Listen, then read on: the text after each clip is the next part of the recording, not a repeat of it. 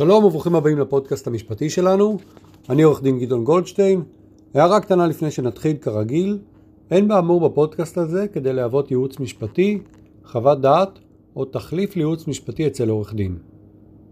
היום חברים אני רוצה לדבר איתכם על תביעות ייצוגיות. ולמה בחרתי בנושא הזה, אולי אפילו נעשה מזה כמה פרקים וזה יהיה הפרק הראשון בסדרה, בגלל כתבה שנתקלתי בה. כתבה מעניינת על תביעה ייצוגית די גדולה, שבה, שימו לב, לעורכי הדין שייצגו את התובעים הייצוגיים, ומיד נגדיר מה זה תובעים ייצוגיים, נפסק שכר הטרחה הגבוה ביותר שנפסק אי פעם בישראל לעורכי דין שייצגו תובעים ייצוגיים. בכמה כסף מדובר? שימו לב, 16 מיליון שקלים. ולא רק זה, התובעים הייצוגיים יקבלו 2.3 מיליון שקלים. אז רגע לפני שאנחנו נכנסים לכתבה הזאת ולמקרה הספציפי הזה, בואו נבין רגע, מהי תביעה ייצוגית? מי יכול להיות תובע ייצוגי? למה צריך לשלם לתובעים ולעורכי הדין שלהם פיצויים בסכום כל כך גבוה? האם זה בכלל פרופורציונלי לגובה הנזק שלהם? אז בואו נתחיל את הסקירה הכללית שלנו ממש ככה על קצה המזלג. החוק העיקרי שלנו, הרלוונטי, הוא חוק תובענות ייצוגיות, תשס"ו 2006. עכשיו, מי רשאי להגיש תביעה ייצוגית? החוק מגדיר לנו, אדם שיש לו עילה בתביעה או בעניין כאמור בסעיף 3א, המעוררת שאלות מהותיות של עובדה או משפט המשותפות לכלל החברים הנמנים עם קבוצת בני אדם בשם אותה קבוצה. אבל רגע, למה בכלל שאדם יגיש תביעה ייצוגית? מהו הרציונל שעומד מאחורי הגשת תביעה ייצוגית? אז העניין הוא כזה, נניח שנגרם לכם איזשהו נזק בסכום קטן, מישהו גרם לכם נזק. אני לא מדבר על כל מישהו שגרם לכם נזק, אנחנו תכף ניכנס למעמקי, נצלול למעמקי החוק ונראה שלא בכל דבר אפשר להגיש תביעה ייצוגית. נניח שמישהו גרם לכם נזק של חמישה שקלים. קח לשם דוגמה איזושהי חברה שהיא ספק של משהו בבית שלכם, גרמה לכם איזשהו נזק, גבתה מכם חמישה שקלים יותר מדי מדי חודש בחודשו. הנה הנזק שלכם, חמישה שקלים לחודש. האם על זה אתם תרוצו ותגישו תביעה בבתי משפט? לקחת עורכי דין, הכאב ראש של תביעה, להגיש תצהירים, להופיע בבתי משפט, כל הלחץ הזה. לא נראה לי שבעבור חמישה שקלים אנשים מגישים תביעה ייצוגית כל כך בקלות. ועדיין רוצים לעודד מי שמגיש, סליחה, מי שנפגע בתביע, בסכום קטן, לתבוע בשביל כל האנשים שנפגעו. ולמה זה? כי זה שאתם נפגעתם בחמישה שקלים זה משהו אחד, אבל אם קבוצה גדולה של אנשים נפגעה, כל אחד מהם בסביבות חמישה שקלים, יכול להיות שיש לנו כאן נזק מאוד משמעותי לקבוצה גדולה של אנשים. יכול להיות שבצד השני, מי שגרם לכם נזק נהנה פה מהצורה הזאת, מהפגיעה הקטנה הזאת, במכפלות של לא יודע כמה, אבל המון נתבעים, המון נפגעים, נפגע, בס... אה, הרוויח סכומי כסף משמעותיים. לכן רוצים לעודד את אותו אדם שנפגע, את אותו אדם יחיד, או אחד מבין קבוצת הנפגעים הזאת, להרים את הכפפה ולהגיש מה שנקרא Class Action, תביעה ייצוגית. הוא תובע בשם כל חברי הקבוצה, תכף נראה מה זה אומר להגדיר את הקבוצה, אבל הוא תובע בשמם, הוא הולך לעורכי דין, הוא עושה הסכמים, הוא מגיש תצהירים, הוא מגיש ראיות, הוא נלחם עבורם בבית משפט, ועל זה מגיע לו איזשהו עידוד מיוחד.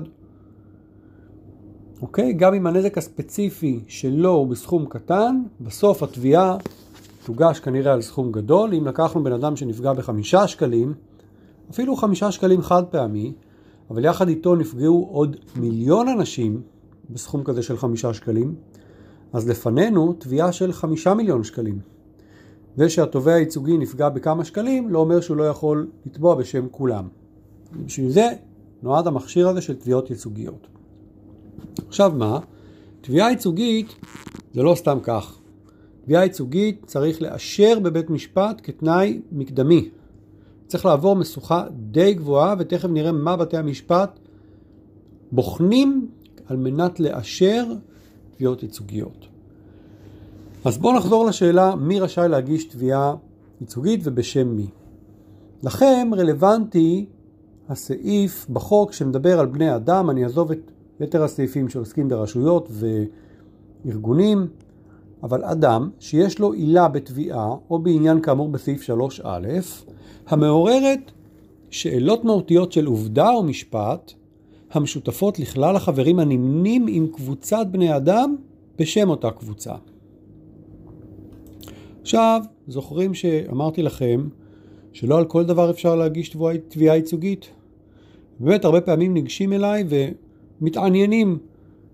בוא נגיש תביעה ייצוגית על זה, בוא, האם אפשר להגיש תביעה ייצוגית על משהו אחר? ואני תמיד אומר לאנשים, קודם כל צריך לבדוק האם המקרה שלכם נופל בגדר אחד מאותם סעיפים שמפורטים בתוספת השנייה בחוק. למה? כי כך קובע לי סעיף 3א בחוק. לא תוגש תביעה ייצוגית אלא בתביעה כמפורט בתוספת השנייה או בעניין שנקבע בהוראת חוק מפורשת כי ניתן להגיש בו תובענה ייצוגית. אז אנחנו לא נמנה את כל הוראות החוק שבהם נקבע שאפשר להגיש בהם תובענות ייצוגיות ואפילו לא נמנה את כל הסעיפים בתוספת השנייה. בכל זאת, כדי להבין את הרעיון, בואו נראה מה אומר סעיף 1 לתוספת השנייה. אפשר להגיש תביעה ייצוגית נגד עוסק כהגדרתו בחוק הגנת הצרכן בקשר לעניין שבינו לבין הלקוח, בין אם התקשרו בעסקה ובין אם לאו. כך גם אפשר להגיש תביעה נגד מבטח, סוכן ביטוח או חברה מנהלת בקשר לעניין, לרבות חוזה ביטוח או תקנון קופות גמל שבינם לבין לקוח, לרבות מבוטח או עמית, בין אם התקשרו בעסקה ובין אם לאו. כך גם אפשר להגיש תביעה נגד תאגיד בנקאי, בקשר לעניין שבינו לבין לקוח בין אם התקשרו בעסקה ובין אם לאו. או תביעה נגד נותן שירותים פיננסיים וכולי וכולי. הבנתם את הרעיון, אני חושב. זוכרים שאמרנו שבתי המשפט צריכים לאשר לנו את התביעה הייצוגית? זה התנאי, זאת המשוכה שהתובע הייצוגי צריך לעבור אותה. מתי בתי המשפט יאשרו תביעה ייצוגית? בזה עוסק סעיף 8א חוק, סעיף שיש עליו המון פסיקה, ומי שמתעסק בנושא של תביעות ייצוגיות ומתמחה בזה חייב להכיר אותה, את הפרשנות של הסעיף הזה. ובואו נקרא כפשוטו כמה סעיפים עיקריים בחוק, את ארבעת התנאים העיקריים. בית המשפט רשאי לאשר תביעה ייצוגית אם מצא שהתקיימו כל אלה, כלומר תנאים מצטברים. 1. התובנה מעוררת שאלות מהותיות של עובדה ומשפט המשותפות לכלל חברי הקבוצה, ויש אפשרות סבירה שהן יוכרעו בתובענה לטובת הקבוצה. 2. תובענה ייצוגית היא הדרך היעילה וההוגנת להכרעה במחלוקת בנסיבות העניין. אני אתן לכם דוגמה קטנה, אני אעצור כאן לפני הסעיף השלישי. פעם הייתה פסיקה על זה שניסו להגיש תביעות ייצוגיות בסכומים שהם לא היו כמה שקלים, אלא התובע הייצוגי שהגיש אותם נפגע בכמה עשרות אלפי שקלים. שם עצרו ואמרו לו, תראה, ספציפית העובדות האלה והעילות האלה, אנחנו לא רוצים לאשר אותן כתביעה ייצוגית. זה יותר מתאים שאתה תלך ותברר אותם כתביעה שאתה התובע היחידי נגד אותו נתבע ולא כעניין ייצוגי. תביעה גדולה מדי, וזה מעקר את הרציונל של תביעה ייצוגית. טוב, נחזור לתנאים, סעיף שלישי, מתי בית המשפט יאשר תביעה ייצוגית? אם קיים יסוד סביר להניח כי עניינם של כלל חברי הקבוצה ייוצג וינוהל בדרך הולמת. והתנאי הרביעי, קיים יסוד סביר להניח כי עניינם של חבר, כלל חברי הקבוצה ייוצג וינוהל בתום לב. ויש עוד הרחבות לסעיפים האלה וחריגים לסעיפים האלה, אנחנו לא ניגע בכולם, אבל אתם בהחלט חייבים להכיר אם אתם נכנסים לתחום הזה. עכשיו, נניח שהגשתם תביעה ייצוגית. נניח שהצד השני רוצה להתפשר איתכם. למה הוא בכלל ירצה להתפשר איתכם? מה הסיבה? הסיבה היא כדי למנוע נזק כי אם כבר תביעה ייצוגית אושרה, אם כבר עברתם את השלב של הגשתם תביעה ייצוגית והתביעה כבר אושרה, הוא כבר מבין שיש לו חשיפה ממשית. הוא מבין שהסכנה שלו היא גדולה ושיש לכם סיכויים די טובים כנראה להצליח בתביעה. לא יודע אם בכל הסכום, לא יודע אם כל הקבוצה, תכף נבין מה זה הגדרת הקבוצה, אבל עדיין יש פה חשיפה משמעותית ולכן יש לאותו נתבע או נתבעת ייצוגיים, יש להם אינסטנטיב להגיע איתכם לפשרה. אבל אז אז נכנס לנו בית המשפט. כי בית המשפט צריך קודם כל להגדיר מהי אותה קבוצה. סעיף 10 לחוק אומר לנו שכשבית המשפט בכלל מאשר תביעה ייצוגית, הוא מגדיר גם מי היא הקבוצה, מה גודל הקבוצה, מה המאפיינים שלה, ובכך בעצם בתי המשפט גוזרים את הדין על היקף סכומי תביעה ייצוגית, כן? אם יש לנו נפגע שנפגע בחמישה שקלים, אז אם בית המשפט מאשר לי קבוצה ייצוגית של מאה איש, אלף איש, מאה אלף איש, מיליון איש, הוא משפיע באופן מאוד משמעותי על היקף התביעה. ומהרגע שבית המשפט כבר אישר תביעה ייצוגית, אי אפשר להגיע לפשרה, אלא באישור של בית המשפט. בית המשפט, רבותיי, צריך לבדוק שהפשרה הזאת יש בה הסדר ראוי, הוגן וסביר.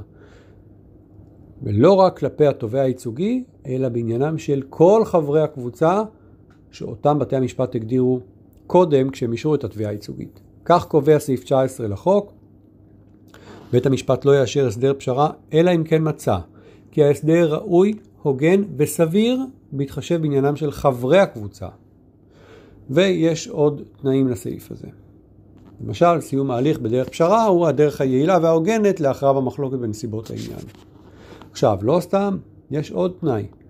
בית המשפט לא יאשר פשרה, אלא לאחר שהוא קיבל חוות דעת ממומחה שהוא מינה לצורך העניין, שמתמחה בתחום שבו עוסקת הבקשה לאישור או התובנה הייצוגית, זה נקרא בודק, אלא אם כן בית המשפט סבר שחוות הדעת אינה נדרשת מטעמים מיוחדים שיירשמו.